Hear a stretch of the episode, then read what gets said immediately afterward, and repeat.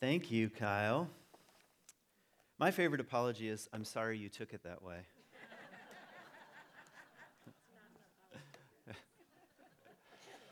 Which is what I should follow all of my talks with. Sorry you took it that way. Since now I'm thinking of all of you as hungry bacteria. Um, okay, yeah, question for today. What if we began and ended with thanks? That's the question I want to hover in the background. What if we began and ended with thanks or with gratitude, you could say? And, um, and it just seemed like the right time of year to turn our attention to um, the question of thanks and the question of gratitude. So I want to begin with a reading from Wendell Berry, which is in your little bulletin. So let me just read it. The pleasure of eating should be an extensive pleasure, not that of the mere gourmet. People who know the garden in which their vegetables have grown and know that the garden is healthy will remember the beauty of the growing plants. Perhaps in the dewy first light of morning when gardens are at their best. Such a memory involves itself with the food and is one of the pleasures of eating.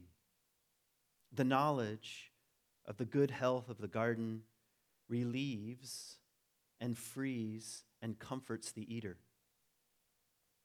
The same goes for eating meat. The thought of the good pasture and of the calf contentedly grazing flavors the steak.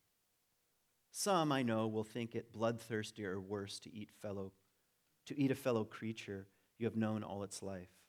On the contrary, I think it means that you eat with understanding and with gratitude. A significant part of the pleasure of eating is one's accurate consciousness of the lives of the world from which food comes. The pleasure of eating, then, may be the best available standard of our health. And this pleasure, I think, is pretty fully available. Oh, wait, I lost my place. And this pleasure, I think, is pretty fully available to the urban consumer who will make the necessary effort. Eating with the fullest pleasure, pleasure that is, that does not depend on ignorance, is perhaps the profoundest enactment of our connection with the world. In this pleasure, we experience and celebrate our dependence and gratitude. For if we are living, for we are living from mystery, from creatures we did not make and powers we cannot comprehend. When I think of the meaning of food, I always remember these lines from the poet William Carlos Williams, which seems to me merely honest.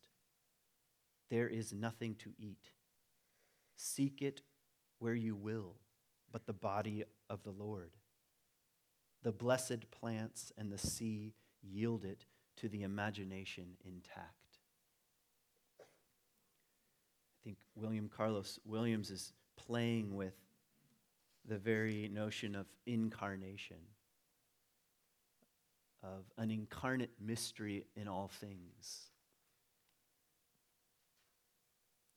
So I want to begin with this little reading just to sort of set the stage. First of all, to give you something to ponder about what most of us did on Thursday, which is eat and experience the pleasure of eating. And it's a sort of call to consciousness, is kind of what I hear in what Wendell Berry is saying, that there's something about, there's a relationship between pleasure, gratitude, and consciousness that is available to us. And, and it raises the question of gratitude itself. And I guess I want to say two quick things about gratitude here at the beginning because I have like five points that I want to try to get through. And um, I wanted to start with a definition because it's hard to talk about something like gratitude without trying to say what we mean. And so here's um, a first attempt here. I think gratitude is a posture toward our relationships. That's what I like to say. Gratitude is a posture toward relationships in general, but to the relationships in our lives. And what do I mean by relationships? I mean things that you're related to. Not only just like your family relationships, but your relationship with being itself and with the beings that, in this case, you eat or you pass on, like apparently pumpkin pie, and say, nah. So it's, I'd like to say that gratitude is a, is a, is a posture toward relationships, or I could say, an, exis- an existential stance in our relationship to everything else. It's a stance we take. You could even say that re- it requires a certain action. I don't know if you're just grateful by default. I'd like to say probably not. It's, it requires some sort of act, some sort of honing of consciousness, or something like conscious attention, or something like a stance, taking a posture. How many of you, well, I, I was going to say, how many of you don't believe in God? It would be kind of a funny thing to ask. Um, raise your hands. Um, but maybe you don't, uh, you no longer adhere to sort of a, a theistic framework, but you still feel this little impulse when you gather around food to say a sort of prayer. Anyone feel that impulse? Yeah, so where does that come from and why does it feel right at times to do that? And I'd like to suggest it's not just leftover hangups from your religious baggage. I think there's something else at work here. And it has to do with a posture, I'm suggesting a posture of relatedness to things. Here's another way of saying it we are who we are in relationship to everything else. That's the simplest way of putting it. We are who we are in relationship to everything else. Like you are who you are in relationship to the bacteria in your gut, apparently, which is not even part of your own you know, physical makeup. It's not part of your DNA. You're inhabited by a whole legion of bacteria, and you are who you are in relationship to everything else, including, you know, the complexity of your own being and all of the many entities in your own being. Have I made sense so far? So this is just sort of uh, intro material. So I want to I, I wanted to break up the question here, the conversation that, that I'd like to host, by talking about the past by talking about our relationship with nature. I want to say a few things about science. I want to say a few things about courage. I want to say a few things about the end of life. So we'll see how far I get. So, first of all, as I sort of ease into the question of the past, just hold in your mind this question for a moment How did you get here? How did you end up in this place? And I mean, like, right this second. How did you end up in this room this moment in time, listening to whatever it is that I'm saying on this particularly gray, late November day. Is it November still? I just got confused. Yeah, late November day. Um, with the life that has unfolded. I mean, did you choose it? Were you like, this is the life that I, I just manifested it? I just set out and I just knew that I'd be here I mean, don't you, don't you feel that you're not quite sure how you ended up here? You're not even quite sure how you ended up with the people in your life, the relationships that you've had, the losses that you've had, the jobs that you've had, the jobs that you've quit, the things that you've got fired from. I mean, is this the life that you just you mapped out at 17 and you just stuck with it all these years? No, I mean, I don't know how any of us got here, really. And as a kind of like the preparatory ground for a stance of gratitude, I think requires some consciousness around this question. Like, did I invent my own life? You know, am I, am I the agent here, the primary actor and choice maker? And well, it's more, it seems more complex than that. Which brings us into a conversation about our past. Like, how did you end up on this continent, for example?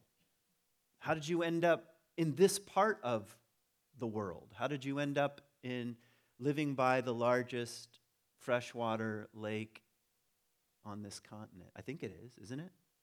This collection of lakes? I believe so. In the world? Yeah. Uh, it's because you set out to do that. And you're like, I just always wanted to do that. And it's mysterious. And, and our relationship with the past is a bit mysterious. And I'm suggesting, or I'm wondering, how do things change when we approach the past with a certain amount of gratitude, with a certain amount of conscious attention for the fact that you made it? Of all of the billions of possibilities in your life, you're still alive. and you made it and you probably ate something and you probably drank something made from beans grown 1,700 miles from here. You know? Like, how did you plan this? So, a question about our own past. And the past is very tricky, and I really appreciated Andy's um, uh, meditation, although I saw that he had a stack of papers that was like 30, you know. So, who knows? This could have been a whole teaching. Maybe we should ask him about this later. Maybe Andy could do the teaching sometime. But it was a conversation about the past. Like, and the past is complex, really.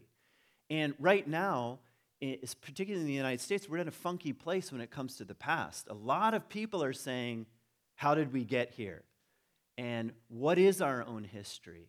And what is the history of the United States? And how have we treated one another? And how have we treated our neighbors? And how have we treated this land? And how have we treated the soil? And how have we treated the air? And there are a lot of complexities, and there are a lot of things to look back on with some regret. Wouldn't you agree? And that kind of thing is also quite tasty. It's like, you can very quickly turn toward resentment and bitterness about the past and forget sort of the miracle that you're even here. And that we do enjoy certain freedoms that your great great grandparents could have never cooked up in their wildest imagination. So I'm not saying erase the past by wondering about a stance of gratitude. I'm saying, no, we have to look at things that are challenging and difficult. We have to look at suffering. And we have to look at the miracle of being itself. And so I'm just raising the question what is a sort of stance, your own stance toward your past, and even your own abilities to do certain things? You know, there's a funny line in Exodus. Um, it's right at the beginning of Exodus, and it talks about how um, Jacob and his sons ended up in, in, in the land of Egypt and eventually became slaves. And and how they became slaves, slaves is there's a, there's a poignant line. It says, A new Pharaoh arose that knew nothing about um, Joseph. A new Pharaoh arose that knew nothing about Joseph. See, Joseph, at one time back in history, saved the Egyptian people from famine. That's the story of Joseph.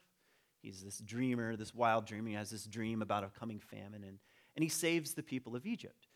What, so, what's interesting about what's happening with the Pharaoh is he forgot. He forgot his own relationship with how this strange people came into the land, and that forgetting led to tyranny. So, the, the question of what we forget, the stakes are high. The book is saying if you forget how you got here, and even the strange things that came into your world that made your life possible, if you forget, you're prone to tyranny. You're prone to think, I did it my way, you know, to quote whoever that is, Frank Sinatra. Okay? That's a forgetfulness, that's a deep forgetfulness. Okay, here's something about my own past. Like, what's coming out of my mouth right now? Like, are these the words of Kent? Did last night, like Andy, he have a Saturday night panic? And be like, oh my God, I got to talk tomorrow. Yes, that happened. And so I'm just, I'm just saying things that are mine. You know, are they mine? So I made a list of all the people that influence everything that I'm saying today. Random, random things that I bumped into. Karen Armstrong. Um, Dennis Prager, he's a conservative Jewish thinker. A woman named Christina Costa, who gave a TED talk on gratitude a few years ago at U of M. Joanna Macy. Nate Bacon and Mary Marsden, these are my mentors at Animas where I, do my guide training. And I got the phrase, we are who we are in relationship to everything else, because I heard it from them. They're always saying that. We are who we are in relationship. So is, is that mine? You know? And I come from like a whole line of preachers. My dad was a preacher, my grandfather was a preacher. I actually don't know how far back that lineage goes. I've never really looked. But my grandpa used to ride around as an itinerant Methodist minister on his motorcycle in Northern Ireland, which is kind of funny. It's like to be a to be an itinerant minister in Northern Ireland, I know you show up. Have you heard about Jesus? It's like, yeah, we've been fighting about it all these years. Like, I think we've, I think we've heard about it. But just like, so I can talk, you know, is that mine? Is that my doing? Where does that come from? How far back does it go? You know, does it go back to the Northern Irish bards and storytellers, otherwise known as liars, funny liars? You know, so what is that? And did I create this? And I just started going down. And what about my own spirituality? Here's a list of people who have influenced me Richard Rohr and Bill Plotkin and Mary Oliver and Carl Jung and uh, Marie Louise von Franz and James Hollis and James Hillman and Clarissa Pinkola Estes. That's all in just in the last 10 years, 15 years of my life. What am I even saying? I don't know. I'm, I'm a community. So that's, that's part of relationship with the past. Like, I'm expressing right now my gratitude to have been influenced by people who came before me and shaped their life in a certain way, and the rings in the pond extend out into my own life. Who has shaped you? I, am challenging you to, like, to think about your own past. How did you get here? And what if at times you don't have to like exaggerate and, and live in a constant state of gratitude. I'm just saying, what if you turn some attention toward, all right, what are the things that I'm, I'm grateful for? And, and what about my own past? And who has influenced me? And in my mom's house, there's a, there's a trunk. It's about, about this big. And that, that's the trunk that came over from Ireland when my grandpa landed here um, on Ellis Island with my dad, who was 14 years old. They just brought a trunk over, you know? That's it. You know, what a wild, you know, the ship could have went down. I don't know if you've ever heard of that. What's that one giant ship that was built in Belfast that sunk? I can't remember. Yeah, I mean, there's no guarantees. You know, there are no guarantees. Okay, and what about our relationship with the natural world? So I just wanted to raise a few questions about the past and what about the natural world? And I started thinking about um, you know, Thanksgiving itself is trying to root us into the reality of our dependence on the natural world. It's saying you are who you are in relationship to everything else, including every single thing that you put into your mouth that you did not invent and probably you didn't grow. I grew some things that we ate, but did I grow them? You know, was I out there under the soil, like making the potatoes bigger? You know, no. I just barely watered, you know, and rarely weeded. And yet we have this kind of utter dependency on the wild world. And I think we're, I don't know, in some ways we're increasingly moving toward like, I don't mean this technically, because I'm, I, I find myself to be a deeply religious person on the one level, but culturally we're living in a, in a more of a post religious environment or at least religion as we've known it up to this point, in the, in the confines of it, they're porous in some way and they're fragmenting in other ways. And, but one of the great advantages of, of religion is that it regularly put the participants into right relationship with the earth through things like prayer and ritual. And after all, Thanksgiving is a kind of ritual uh, around prayer, and, and same with Christmas and you know all these holidays. They're they're really earth holidays when you look deeply enough. And Passover itself in the Jewish tradition is a harvest festival and also the story of the Exodus. So in any case um, I was thinking about the Torah itself and the Torah says something interesting I, I mentioned this actually a few weeks ago but in um, Genesis chapter 1 you've you've heard the story many times I'm sure but you know it says that um, Elohim creates the world by speaking. And so this, the speech of Elohim brings forth plants and animals and stars and the heavens and so forth. Now, what's interesting about that is what it's communicating subtly. If you ask the question, where is the Word of God? What's the answer? Look around you. Every tree and flower and plant and phase of the moon. Did you see the moon phase yesterday? I don't know if it's waxing or waning, but it's, you know, it's that, I don't know what you call it, but that little sliver where you can still see the outline of the moon. Like, that's a, that's a word of God. That's an expression of the divine, of the miracle of life, if you want to, you know, pull it way back, of mystery itself, like Wendell Berry saying, we live by mystery. And so, and, and, and Islam is the same way. I don't know if, how much you know about Islam, but in Islam, here's a saying from from the Quran the east and the west belong to God. Wherever you look is the face of God. And Islam, even more than Judaism and Christianity, said that the Word of God is in every single created um, entity. That there are two words of God. You have the Quran, which is a word of God, and you have everything else, which is a word of God. That's straight from the, the Quran. And now, I'm not asking you to adopt this, but, I'm, but I'm, I'm saying, well, what is it trying to communicate? That we are who we are in relationship to everything else, and you are not the sustainer of your own life, and you live in, with a kind of wild dependency on the earth itself. This is one of the things that I think is so ridiculous about Mark Zuckerberg's idea of, a, of the metaverse. To me, it's as absurd. So there you are in a virtual, a virtual world, a contrived world with little goggles on. You're going to your meetings and you've got your little avatar and you're going around. And, and what's going to happen after a while? I was going to say something really crass. Um, you're going to have to use the bathroom. And what's going to happen after a while? You're going to get thirsty and you're going to have to drink from the earth herself.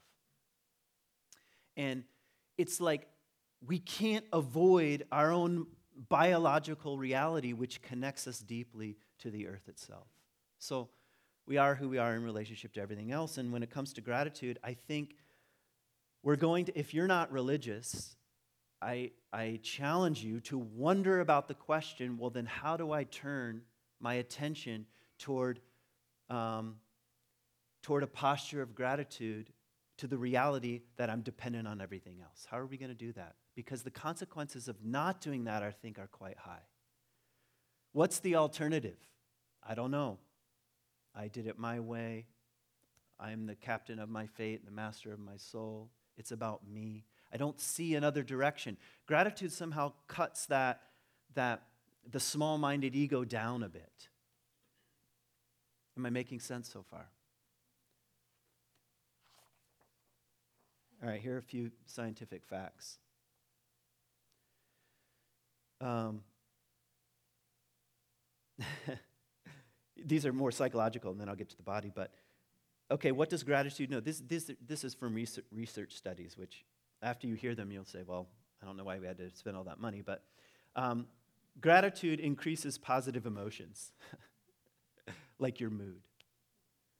Okay, how do we know that? Well, dumb studies where they found that out. Um, it decreases depression. Gratitude. It decreases depression. How does it decrease depression? Well, I'll get to that in a second in part by releasing dopamine and serotonin, you know, the thing you pay your doctor to give you a prescription for. So um, it increases feelings of empathy, which I think is interesting. It's like to say, I'm grateful for this turkey makes you more empathetic at your family meal, which empathy is very challenging for some of us when you're with relatives. Okay? Just that simple act, it puts you in right relationship with the way things are, with the earth with our own dependency. So, what happens in the body? I already said that when we practice, and I mean practice gratitude. It's not like what I mean by practice gratitude, things like saying things out loud um, or doing acts that are concrete acts of, of thanks. It releases dopamine and serotonin, it regulates stress hormones, and the newest research says something like this it wires new neural connections to the bliss center of the brain. Okay? So, you want to be more blissed out, man? You know? Get thankful, I guess. and that's interesting that these neural pathways are shaped and formed by expressions of gratitude and thanks. So, here's a, here's a darker thought. If you don't hone these, What's your life going to look like?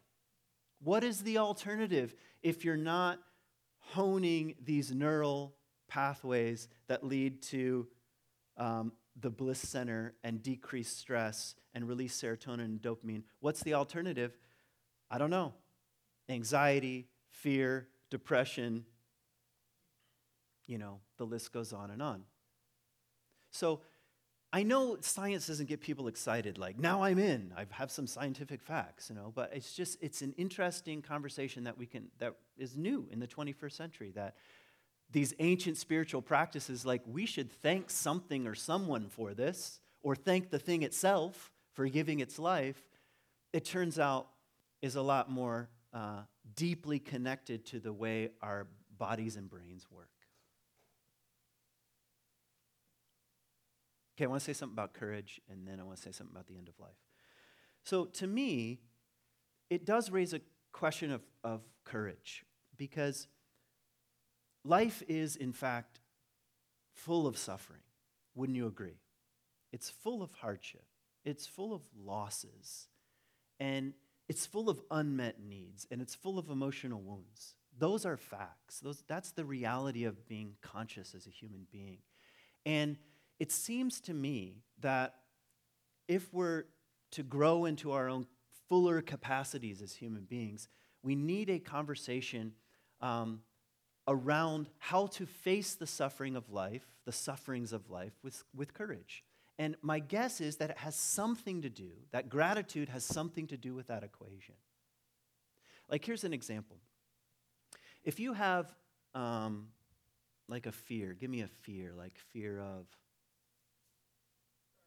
darkness, thank you. If you have a fear of darkness, and let's say it's a real phobia, it's not just a fear like, oh, I'm afraid of the dark, but it's like a kind of terror, and it's, and it's debilitating you. And you go to see a therapist, a good therapist. First of all, the therapist is not going to say, don't worry about it. Leave your check at the door. It's not, or the therapist is going to say, that's silly. You know, how dumb to be, you know, what an idiot afraid of the dark, you know? Unless you have a really bad therapist, that, that's, they're not going to say something like that. Good therapy is going to walk you toward darkness, not away from it. Correct? It walks you toward your phobias, not so they will dissipate. They will not dissipate. They're not going to tell you that right off the bat because then you won't come back again. But the truth is, your fear of darkness will not go away ever. Ever. What will happen is that you'll grow in courage. That's the best, most likely outcome of a good therapeutic process. So, that's kind of like I'm making an analogy here that when it comes to the sufferings of life, they're not going anywhere. And you can't deny them and repress them with positive thoughts. Like, I'm just going to think positively. Like, I'm so glad I have this terminal disease. What a gift. You know, no, I'm not talking about this kind of denial. I'm talking about a certain sort of courage. And I think gratitude is the right kind of ingredient toward a, uh, a courageous life. Okay, I know life is hard, but also life is a gift. And I don't even know how I ended up here with the gifts that have come into my life and the gift of being itself. And there's something about that that strikes me as, a, as an ingredient in a more courageous life, which leads me to the end of life question. I don't know, I guess because I'm getting older, we're all getting older. We're all getting older at the same rate. Isn't that amazing? and I don't know, I, I feel more regularly what Jung called, what he's, what's his line, that um, life is a luminous pause between two great mysteries, you know, between birth and death. And yeah, and I can feel that in a way I couldn't feel it before when I was um, younger. And, um, and it seems to me that if the science is right, that new neural grooves are possible, and our ancient religious uh, postures toward um, life itself are teaching something, some, something to us about the importance of gratitude. That when it comes to end of life, this seems like um, an important posture and an important practice. How do you want your remaining years to be? What, how do you want? How do you want them to be? And um, what is your stance or posture? And I'm not talking about those final moments. Like I, I know this, like even from my, my own dad my own dad's death and from talking with so many people um, about those end of life moments. You know, they're always full of surprises. Like the person, uh, sometimes it's the person that you think is most likely to just welcome the mystery of death, sometimes is the one that rages in the final moment. And sometimes it's the other way around. The person that you think they're just going to fight this to the better, bitter end is you know, stumbles into a kind of sur- unexpected serenity. You know what I'm talking about? So death is strange like that. And it's like what's there starts to come forth. Like, I don't know, like maybe it's psychological way of putting it is like the ego and who we think we are gets kind of porous, and all kinds of deeper things start welling up. And I'm not saying any of us can do it well, like, um, or do it right is probably the best way to say it. No, it's not about doing it right, but I do wonder when I think about the gifts of gratitude, I do want to be the kind of person that is grateful for my own life as I age, as I approach the end of life. I want to be able to say, God, yeah, I screwed some things up. And also, what a gift. I'm so glad I was here rather than not here. And I'm so glad you were here rather than not in my life. I'm so glad I got to experience and taste the mysteries and complexities of life itself. And, and it seems to me that if you don't start practicing that now, I'm talking to myself, those neural pathways are not going to be well formed.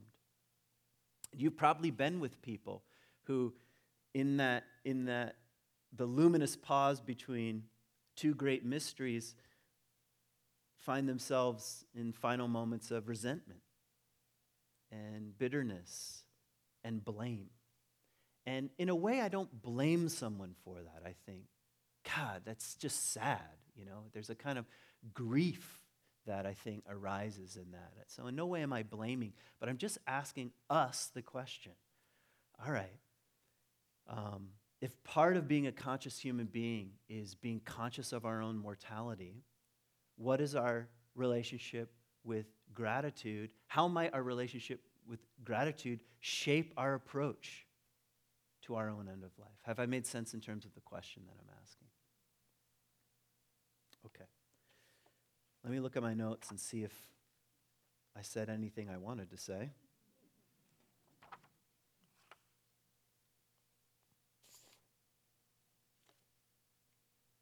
Okay, let me end with the lines of William Carlos Williams. There is nothing to eat but the body of the Lord. I'm going to interpret this. There's nothing to eat but the mystery of everything. the body of the mysteriousness of being itself. Seek it where you will. The blessed plants and the sea yield it to the imagination intact. Now, one final thing before I go.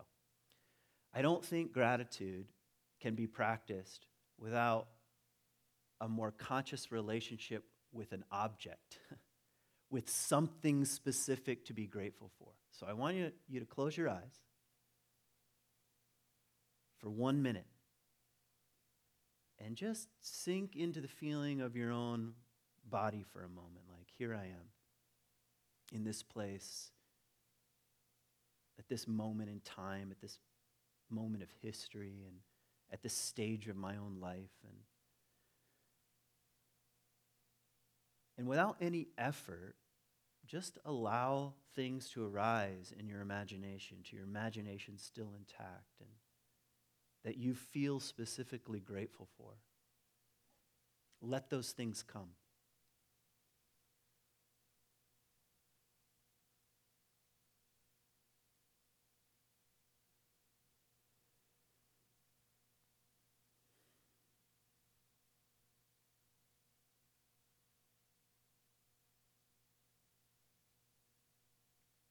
What is it? Who is it? What sorts of things arise when you activate the question of your own gratitude? And here's what I invite you to do to leave this place, and if there's a specific action that you might be invited to take, around expressing this gratitude, I invite you to do so. Find a way to make this uh, more concrete and real. And trust that the magic of your own neural grooves will be shaped in the process. Thanks for listening.